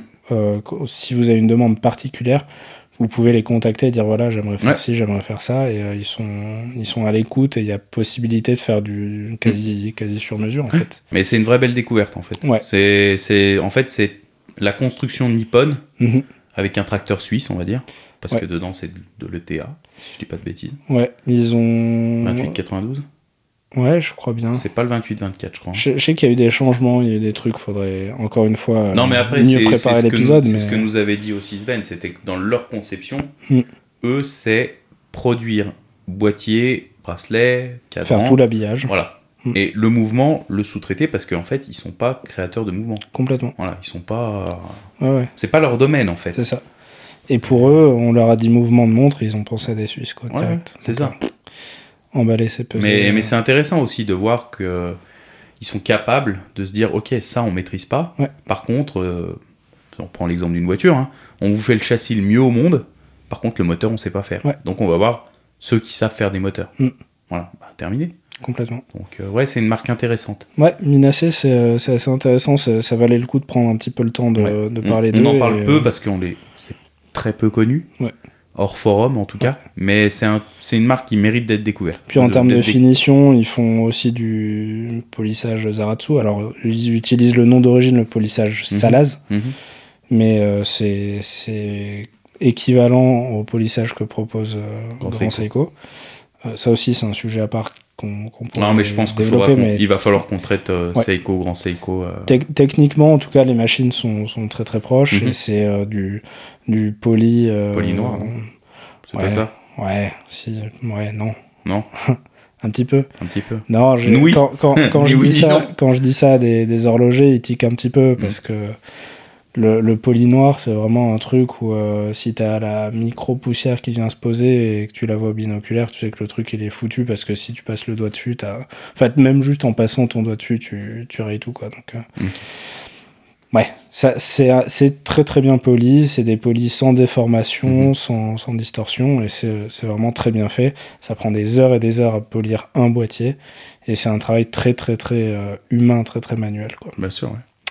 Après, si on bascule sur les horlogers indépendants, euh, bah, le premier qu'on voulait citer, c'était Hajime Asaoka. Mhm. Euh, parce que vous connaissez peut-être ce nom, mais vous connaissez sûrement plus la marque Chrono. Alors ça Ouais. s'écrit Kurono, Voilà. mais en fait, prononcé à la japonaise, c'est Chrono. Euh, donc à la base, Hajime Asaoka, lui, il est pas horloger, il a appris tout seul. Ok, autodidacte. Ouais. Et euh, Bon, bah, je me demande s'il n'était pas dessinateur, dessinateur industriel, justement. Ah ouais? Je crois bien. Parce que, honnêtement, tous les indépendants japonais qu'on a vus Ouais. sont quasiment tous autodidactes. Parce que les mecs, euh, c'est ah, j'ai une passion, je vais un peu pousser le truc, Voilà. pouf, je deviens horloger indépendant. Ouais, Quoi. c'est euh, je m'ennuie le week-end. euh, Je vais faire des montres, quoi. Et je fais des montres. la pièce là, je savais pas la faire. J'ai essayé une technique, c'est pas la bonne, mais c'est mieux. Bon, bah, ah bah, super. ça. Intéressant. Donc euh, Hajime Asaoka, il a fait des tourbillons en particulier, il a fait un chrono aussi qui est, qui est incroyable. Mhm. Mais c'était du, du très très très très très haut de gamme, il faisait tout à la main avec un niveau d'exigence euh, Incroyable. incroyable sur les finitions, etc. Mhm. Et euh, en fait, il a. Alors, le pourquoi du comment, on, on le sait pas, mais je pense que pour lui, c'était bien aussi de profiter du nom et de l'aura qu'il pouvait avoir Sûr au sein de ceux qui connaissent un petit peu les horlogers Mhm. indépendants Pour se lancer. pour se lancer, vu qu'il avait quand même son, son style, son identité Mhm. visuelle, faire, euh, faire une marque beaucoup plus abordable avec un petit peu le même style. Quoi. Mhm. Et donc, c'est c'est là qu'est né euh, Chrono. Euh, moi, j'en ai jamais eu. Euh, le, un des seuls retours que, que j'ai eu, c'est que c'est pas très précis quand même. c'est du Celita, je crois, si je dis pas de bêtises. Euh, j'ai un pote qui en a une, il l'adore, il la trouve magnifique, etc. Elle prend 45 secondes par jour, mais ça le dérange pas. Il me dit, ouais, c'est pas pour ça que je l'ai acheté. Donc, euh, Ouais, après, c'est peut-être plus une sous-marque développée pour peut-être aussi manger, on va dire. Ouais. Faire un peu de bise, rentrer Ouais, un peu de sous pour pouvoir développer clairement. des choses plus grosses au-dessus. Parce que comme on l'a vu quand on est allé au salon des indépendants, en fait, on se rend quand même bien compte que la plupart, euh, ils produisent leur premier modèle, mais après, il faut bien. euh, donc, ça, se- ça se vend en très petite série Mhm. et c'est souvent pré-vendu. Mhm. En fait, il y a des gens qui investissent sur ces personnes Ouais. sans savoir ce qu'ils vont produire. Ouais. Mais après, il faut quand même que ta marque euh, se pérennise Bah et tu es obligé de sortir un produit, un appel. comment dire? Un produit ouais, un peu plus bas de gamme, on va dire, pour, pour financer les autres. hein. Bah, disons Mais on l'a vu avec tous, hein, quasiment. Hajime Asaoka, c'était des montres à 300 000. Euh, une fois que tu as trouvé quelques mecs qui sont prêts à t'en acheter, ils vont pas t'en acheter tous les ans. Voilà. Donc il faut. Et puis t'es pas le seul. Ouais, c'est ça. C'est ça surtout. Et d'ailleurs, depuis que Chrono existe, il a pas sorti de grosses nouveautés euh, en tant qu'indépendant, quoi. Ouais, voilà. Donc euh, voilà. Après, c'est des montres qui ont vraiment sa signature, sa patte en termes de, Mhm. de design. C'est un mec qui est hyper pointilleux pour tout ce qui est euh, couleur de cadran, etc. Euh, il semblerait que certains de ces cadrans soient faits par euh, ceux qui font les cadrans des, des GS mécaniques. Ok. Après, il y a des cadrans plus artisanaux. Là, il travaille sur de la laque, sur des trucs comme ça. Sur le nouveau, là, le cadran blanc, Ouais. secteur, là. C'est pas celui-ci que Vincent aimait bien, là Avec les, le rouge? Je crois pas. Ils, en, ils en ont sorti une verte là, Ah ouais, j'ai pas vu. un modèle anniversaire. Moi, j'étais au chrono, euh, j'étais au chrono, cadran blanc, avec des Ah touches oui. de rouge. Ouais, le chrono est très sympa, ouais. Donc, euh, c'est, ça fait partie de ces micro-marques qui ont le vent en poupe, Ok. où euh, ben, selon les modèles, elles coûtent 2-3 fois ce qu'elles coûtaient euh, Ouais, bien sûr, ouais. à ce moment-là, parce qu'ils sont malins, ils font des séries limitées. ils font Ouais, bah après, après comme, on, comme on dessus, dit, hein, c'est voilà. du business, il faut bien aussi que, que la marque.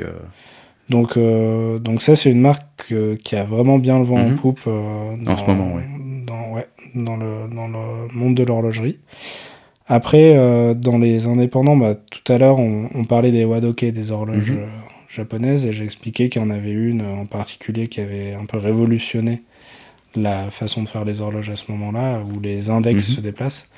Et moi, mon, mon petit chouchou dans les horloges euh, c'est Masahiro Kikuno. Il faisait des études d'horloger, et quand il a vu cette horloge-là euh, dans un musée à Tokyo, il a dit c'est incroyable, j'aimerais réussir à miniaturiser tout ça pour en faire une montre au bracelet. Et il a réussi à améliorer le système que- qui existe dans l'horloge de, de l'époque. Euh, il n'utilise plus cette espèce de cam qui a une Mhm. forme de, de- de scarabée, mais il a réussi à créer un système où, pareil, les index se rapprochent ou s'éloignent en fonction de la période de l'année. Et en plus, tu as l'heure normale. En- En fait, Qui, voilà. qui glisse au-dessus T'as- ou T'as l'heure normale avec des aiguilles euh, stylisées, Mhm. etc., mais qui t'indique l'heure euh, comme tu la lis sur ta montre normale, et l'aiguille qui fait l'heure euh, traditionnelle, on va dire. Alors, avec un style esthétique qui reprend les codes de l'époque, Mhm. donc c'est très très particulier. Ouais, mais, Mais- ça- c'est- une nouvelle fois, Ouais. tu réponds à une idée qu'il avait en tête Exactement. et il l'a améliorée et il est arrivé au but. Et là, là où il est vraiment foufou, ce mec, c'est que non seulement il s'est dit je vais miniaturiser ça, mais surtout je veux réussir à miniaturiser ça avec les mêmes moyens qu'à l'époque. Ah oui. Donc en fait, il a pas fait. Donc il a pris euh, un caillou, ouais. un bout de métal et il l'a taillé avec le caillou. C'est un petit peu ça, ouais. Oh la vache. C'est-à-dire que t'as pas de CNC, t'as pas de trucs comme ça. Et euh, tu le vois faire des. des- Il y a pas mal de vidéos, il y a eu un documentaire sur lui sur la, la chaîne japonaise nationale, etc. Par exemple, il y a des pièces qui Mhm. vont avoir une, une finition euh, un petit peu microbillée, on va dire, Ok. Et un peu satinée comme ça. il fait tout Mais- au poinçon. Non, non, il prend une, une bouteille où il met de l'eau et des graviers. Et puis fout T'as la pièce dedans. T'as la pièce qui est dans une bassine par terre. Ouais. Et puis il tient le truc à 2 mètres au-dessus. Et puis il fait tomber euh, l'eau et les graviers sur la pièce. Et puis il la regarde. Et puis c'est pas encore bon. Donc il continue. Et à la fin, la pièce, elle a, elle a ce, ce côté euh, mat, un petit peu, tu sais, comme si Ouais, ça avait été Martin, ouais, quoi. Mais euh, juste avec du, du sable et des graviers dans une bouteille avec de l'eau. Il te fait couler le truc. Oh, il a fait un mini sablage Un- version. un, vrai sablage, quoi. Ouais, version Ouais. sans outils quoi. C'est ça. Donc le mec est, est quand même assez. Bah, c'est très japonais encore une fois. Quoi. Moi, Ouais, c'est ça que j'adore, c'est c'est ce jusqu'au boutisme. Mhm. De se dire non seulement je vais réussir à miniaturiser un truc hyper intelligent, mais, en, plus, je vais le faire avec les moyens de l'époque. quoi. Et donc lui, il fait très très peu de montres et des montres sur demande. Il n'a pas un catalogue où il dit euh, mes montres Ouais. c'est ça quoi. C'est t'as quelqu'un qui vient qui dit voilà moi euh, il y a tel et tel aspect de la culture japonaise qui me plaisent. J'aimerais mettre ça en évidence. Euh, il a fait une montre inspirée des ils ont des, des genres de coffres Mhm. au Japon euh, avec tout un artisanat spécial euh, autour de, de ça sur la façon d'ouvrir les tiroirs, sur les fers forgés, sur le bois, etc. Et, euh, et il a fait, il a développé une montre, une, ouais, ouais, une montre inspirée de, de ça par exemple. C'est des trucs vraiment, vraiment C'est hyper quoi. Ouais. Et, et j'adore parce qu'il est, il est tout jeune, il a, il a notre âge, je crois qu'il a Ah ouais 2-3 ans de plus que nous. Et tu le vois bosser chez lui, il, a une, il est en kimono, quoi, tu vois. Il Ah a ouais, sa en petite veste de kimono, son pantalon, son truc comme un artisan japonais d'il y a, a un demi-siècle, un siècle ou d'il y a mille ans, tu vois. C'est c'est assez excellent. Et en plus, à ce qui paraît, c'est un mec génial. J'ai euh, Ok. j'ai un ami qui le, qui le connaît bien. Et euh, il me disait, euh, je, je citerai pas de nom, mais tous les horlogers euh, japonais sont pas comme ça. Ok. Lui, lui est vraiment très très très très sympa. Et euh, ouais, il me disait la dernière fois, il, est, il, il lui a ramené des clients justement, des, Mhm. des collectionneurs qui voulaient des trucs très spécifiques. Il me disait quand je vais chez lui, il montre ce qu'on fait, et puis on se fait un barbecue, on regarde un film et je reste dormir chez eux, quoi. Alors que c'est pas du tout japonais de, Ah de non, faire pas ça. du- Ils sont ouais. pas du genre à s'inviter chez eux, quoi. Ah, c'est fou. Mais c'est en plus, ça a l'air d'être un mec génial, quoi. Donc euh, Bon, bah, ça- fallait qu'on en parle alors. Ouais, ouais, ouais. Après, dans les indépendants, il y a, y a un mec qui est assez connu dans le milieu de l'horlogerie au Japon, que nous, on connaissait évidemment pas du tout ici, euh, qui a lancé une marque euh, assez récemment, qui s'appelle Naoya Hida. Euh, donc c'est un mec qui était distributeur de toutes les plus grandes marques, etc., euh, qui, qui connaît un peu tout le monde dans le milieu de l'horlogerie. Et à un moment, il s'est dit, bah, j'ai envie de faire la montre qui me plaît, quoi. Ou les montres qui me plaisent. Et donc, euh, il fait des très très belles montres, euh, très classiques, Mhm. très sobres, on va dire, assez, assez fines, euh, chiffres romains en général. Il a sorti quelques, quelques variantes, phase de lune, Mhm. etc. C'est des montres très simples, mais très bien faites, en Ouais. fait. Mais des, grosso modo des trois aiguilles. Oui, Ok. trois Style aiguilles habillé. classiques, Ok. euh, cadran en, en ou en, en argent German silver, Mhm. comme ils disent en, en anglais. Euh, du traditionnel, on va dire, mais très très bien fait. Des chiffres, les chiffres romains sont gravés à la main et laqués Mhm. à la main, etc. En termes de mouvement, de ce que j'ai cru comprendre, il le disait jamais, mais il y a quelqu'un qui a, qui a balancé un truc sur Instagram il y a pas longtemps. Ça serait de, de l'état modifié. Ok. Euh, ils viennent de sortir un modèle en collaboration avec euh, Mark Cho, qui est le créateur de The Armory, Mhm. qui est une boutique de, de fringues et de, et de montres à Hong Kong et à New York. C'est un mec assez, euh, assez connu euh, dans, dans ces milieux-là. Euh, Enfin voilà, c'est un truc qui est en train de, de prendre assez d'essor chez les, chez les amateurs d'horloger- d'horlogerie indépendante parce que ça reste entre guillemets abordable.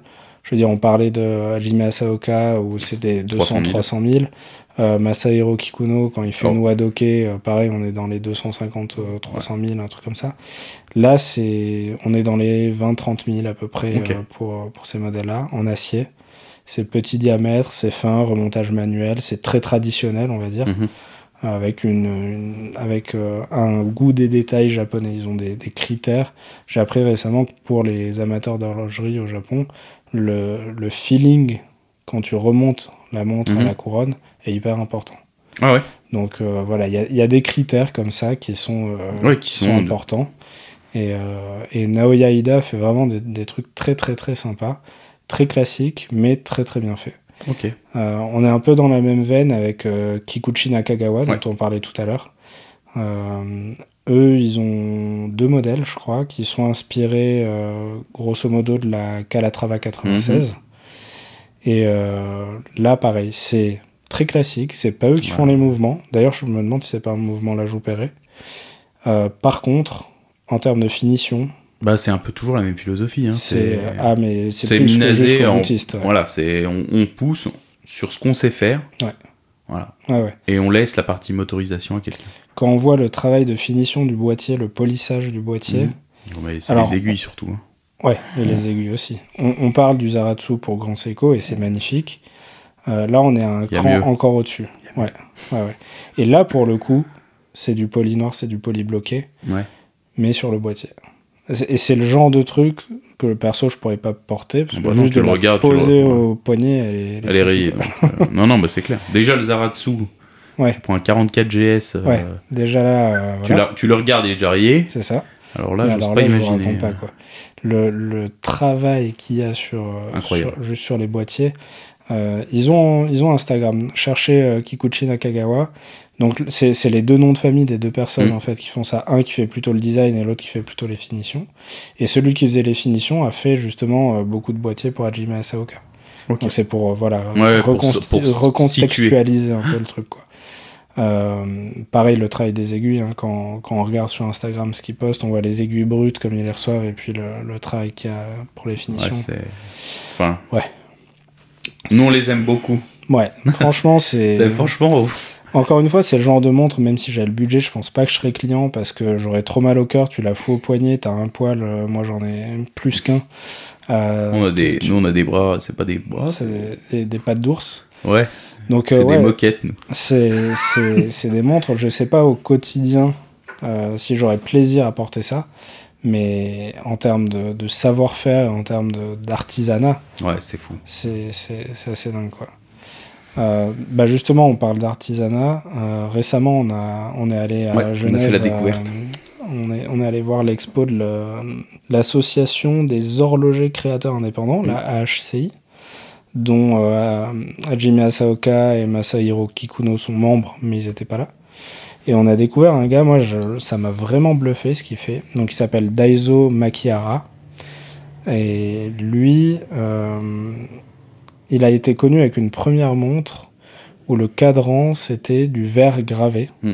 C'est une technique euh, propre à, à Tokyo, spécialement en tout cas à Tokyo, euh, qui s'appelle Edo Kiri.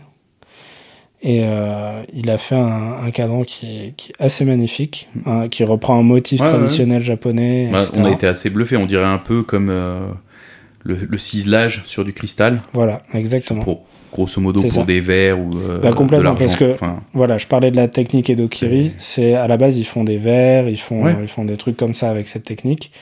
Euh, là, pour faire un cadran avec ça, avec la finesse qu'il y a, avec ce que ça demande de. ouais, parce de- qu'on parle pas d'épaisseur, euh, on parle pas des verres de 3 d'épais. hein. Ah ouais, ouais, non, non, là, Là, on est plutôt. euh, très très fin. ouais, voilà. Et euh, donc, cette montre, je crois qu'il nous a sorti des photos, mais il l'avait pas sur le stand, il me semble. Non, non, sur le stand, il avait que celle avec les fleurs qui Par s'ouvrent. contre, voilà, il a créé un deuxième modèle, euh, un petit peu automate presque en fait, Ouais, était euh, clairement. avec des, un- des fleurs minuscules entièrement faites à la main qui s'ouvrent. Une toutes les 12 heures, une toutes les 6 heures, et une pour les répètes. Ouais, ça doit être ça. J'ai aucun souvenir, Enfin, j'étais juste estomaqué, je me rappelle Ouais. même plus des explications. Enfin, j'ai été bluffé, moi. Ouais. Et bien sûr, donc les fleurs sous, sur une couche de verre, Avec quand même voilà, vraiment un une verre construction, gravé, euh, etc. les aiguilles qui passent au-dessus. Alors, certes, un peu épaisses, hein, mais il faut, faut Ah, loger voilà. tout ça. Ouais, ouais. Les fleurs, je crois qu'il nous a raconté que c'était un mois de boulot parce qu'il Ouais, y avait les juste pour pétales assembler, il y a des Voilà. mi- mini ressorts euh, qui font même pas la taille d'un quart de qui, qui permettent, en fait, quand le- la fleur se referme au, au- bout d'aller, quand elle a sonné les 6 heures, elle s'est, euh, non, elle s'est ouverte, pardon, Mhm. et quand elle passe les 6 heures, elle se referme avec les Ça se ressorts. referme d'un coup. Enfin, ouais. c'était incroyable. Ouais, ouais, c'est un on, truc, on parle euh, de pièces euh, grosses. euh, assez minuscule. Bah, il y avait une loupe pour voir les pièces Voilà, parce qu'à l'œil nu, ça. tu vois pas elles étaient dans une boîte, il y avait toutes les pièces dans une petite boîte et la boîte faisait euh, 1 cm carré, Ouais, c'est ça. peut-être 2 cm carré. Ouais, c'était Incroyable, vraiment. euh, c'est beaucoup plus euh, artistique et artisanal, on va dire, sur, Ouais. sur ce C'est fait. c'est même.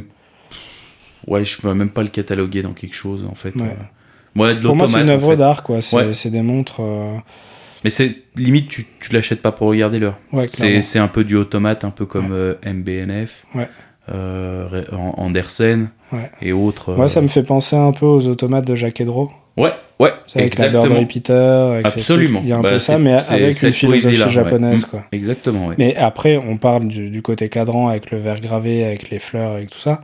Euh, les décorations du mouvement étaient dingues. Ouais, c'était fou. Puis même la conception du mouvement, Ouais. il était beau. hein. Ouais, ouais, non, franchement, euh, ça c'était hyper impressionnant. Donc, euh, il a intégré la HCI justement euh, Mm. à cette occasion-là avec cette montre-là. Il a pas gagné un prix aussi? il avait gagné un prix peut-être avec la première montre, je crois. Ok. Je sais plus. Ok. Ah, Mais, Là, c'était juste le fait qu'il était intégré dans la HI. Oui, ouais, Ok. ouais. Ah oui, si tu parles de, de l'événement qu'on Ouais, voir, ouais, c'est je, ça. je me souvenais pas Il était euh, diplôme. impétrant, euh, je sais plus comment on dit, Ok. mais il, devait rentrer et puis là ils l'ont accepté euh, dans, dans le truc. Et puis euh, à la même occasion, le, le même jour, complètement par hasard, on est tombé sur un dernier horloger japonais euh, qui était même pas. euh, qui en fait, exposait pas en fait. non. qui, qui présentait juste ses montres euh, comme ça, qui Bah, en fait, les au regarder. moment de sortir, on a Voilà. récupéré nos affaires, on a remis nos manteaux, on Ouais. a pris le, le sac à dos. Et là, on voit un mec qui parle parlait avec, avec un, autre autre mec, mec. sur une table devant la, la sortie. Et, euh, Et qui sortait des montres qui juste des montres. sublimes. Ouais. Et puis on était à 3 mètres du truc, mais le machin il a flashé. Je lui ai dit attends, attends, attends. On s'arrête, Mathieu. On attend On que le monsieur il ait fini de faire Ouais. ses photos. Il avait pas l'air très loquace. Et entre nous, il avait l'air d'en avoir rien à faire. Voilà. Sûrement un journaliste horloger. Je pense qu'il était allemand. Il avait, il, avait un drôle d'accent anglais. Euh, je crois qu'il était hollandais. Je crois que j'ai vu ses photos après sur un, Ah ouais sur un site, euh, je sais plus lequel. Bah, il était pas très sympa. Et euh, Surtout, c'est ce qu'on retiendra. voilà. Parce que le petit monsieur, euh, franchement, il l'a reçu comme un prince. Ouais. Et ce monsieur-là était pas très. Et donc ce, cet horloger il s'appelle Yosuke Sekiguchi. Ouais. Franchement, incroyable. j'adorerais qu'on le fasse venir. Ou qu'on aille au loc le- l'interviewer. Parce qu'il parle parfaitement français. Ouais. Et comme il nous a dit, il s'est excusé au début de ne pas parler très bien français. Et euh, moi, j'ai cru qu'il était français. Donc euh, voilà, il avait fait ses études Ouais. en France, il nous a raconté. Ouais, ouais. C'est Et- un mec euh, bah, autodidacte, encore une fois. Qui est, venu, euh, qui est venu apprendre le français à 23 ans en France et puis qui, a, qui a voulu devenir euh, horloger, mais il n'a pas été pris à l'école d'horlogerie. Et puis finalement, ils ont réussi à le faire plus ou moins venir, mais je crois qu'il n'a pas eu de diplôme officiellement. Mais, je- mais il était même venu pour ça à la base? Je me souviens plus. Je crois qu'il était venu pour l'horlogerie, ouais. Ok, Et qu'il a appris le français pour devenir horloger. ok, ok. Et euh, il s'est retrouvé à bosser pour, euh, pour quelques, quelques Grosse pointure. grosses, grosses marques. Il s'est mis à assembler des mouvements très compliqués pour euh, Christophe Claret. Hmm. Donc euh, ça, ça se pose là. Ça, quoi. ça donne le pédigré. Et, euh, Et un jour, il s'ennuyait chez lui c'est ça. et il s'est dit je vais faire mes montres. En fait, il est tombé sur un mouvement euh, Jules Jurgensen, dont vous connaissez peut-être la marque Urban Jurgensen. Mhm. Il y avait un horloger euh, qui s'appelait Jules Jurgensen. Et lui, il trouvait ça cool. Donc il s'est dit, euh, je Il vais est me- trouvé un peu petit. je vais me faire une montre avec ça, mais le mouvement est un peu petit par rapport à la taille de la montre que je veux faire. Donc en fait, je vais refaire tout pareil, mais 10% plus grand. Mais euh, Mais sans Comme- mesure. voilà, comme je, fais Juste ça, comme je fais ça pour moi, euh, comme ça pour me faire une montre, euh, j'ai pas besoin de faire de plans, de trucs comme ça. Quoi. Ouais. Donc euh, ouais, ça vous me donne le, pays- le- Ah, quand on dit qu'ils sont, qu'ils Ouais. sont différents, c'est japonais. Ah ouais. Donc, donc le mec. Et puis a- bien sûr, en plus, comme il nous a dit, il n'avait pas forcément les méthodes. C'est, c'est, il a tout fait en, en- Pour reprendre ses termes, à l'arrache. Voilà. Il nous a dit texto, quand il dit qu'il parle pas bien, il parle quand même très très Ouais, bien français. Il, Il a dit j'ai fait ça à l'arrache sans plan. euh, voilà. et, et donc, pro- probablement sans les bonnes machines et en faisant pas forcément les techniques. Voilà, les mêmes qu'à l'époque. C'est ce qu'il nous a dit. Il nous a dit à un moment, euh, moi c'était, euh, ça marchait, Voilà. c'était pas Si- comme ça qu'il si fallait ça faire, marche, tant pis, ça marche. Mais incroyable. Et puis d'une gentillesse surtout. Ouais. Oh. Folle. Et, Enfin, il avait euh, qu'une envie, c'était de nous parler de ses produits et de son, justement, comme, comme dans notre idée de podcast, de partager vraiment Sa passion. sa passion. ouais. Ouais. Et, et ça transpirait, quoi. Ouais, C'était euh, là où il y avait son, comment dire, son revendeur qui était avec lui et qui lui disait non, mais eux, ils veulent pas acheter.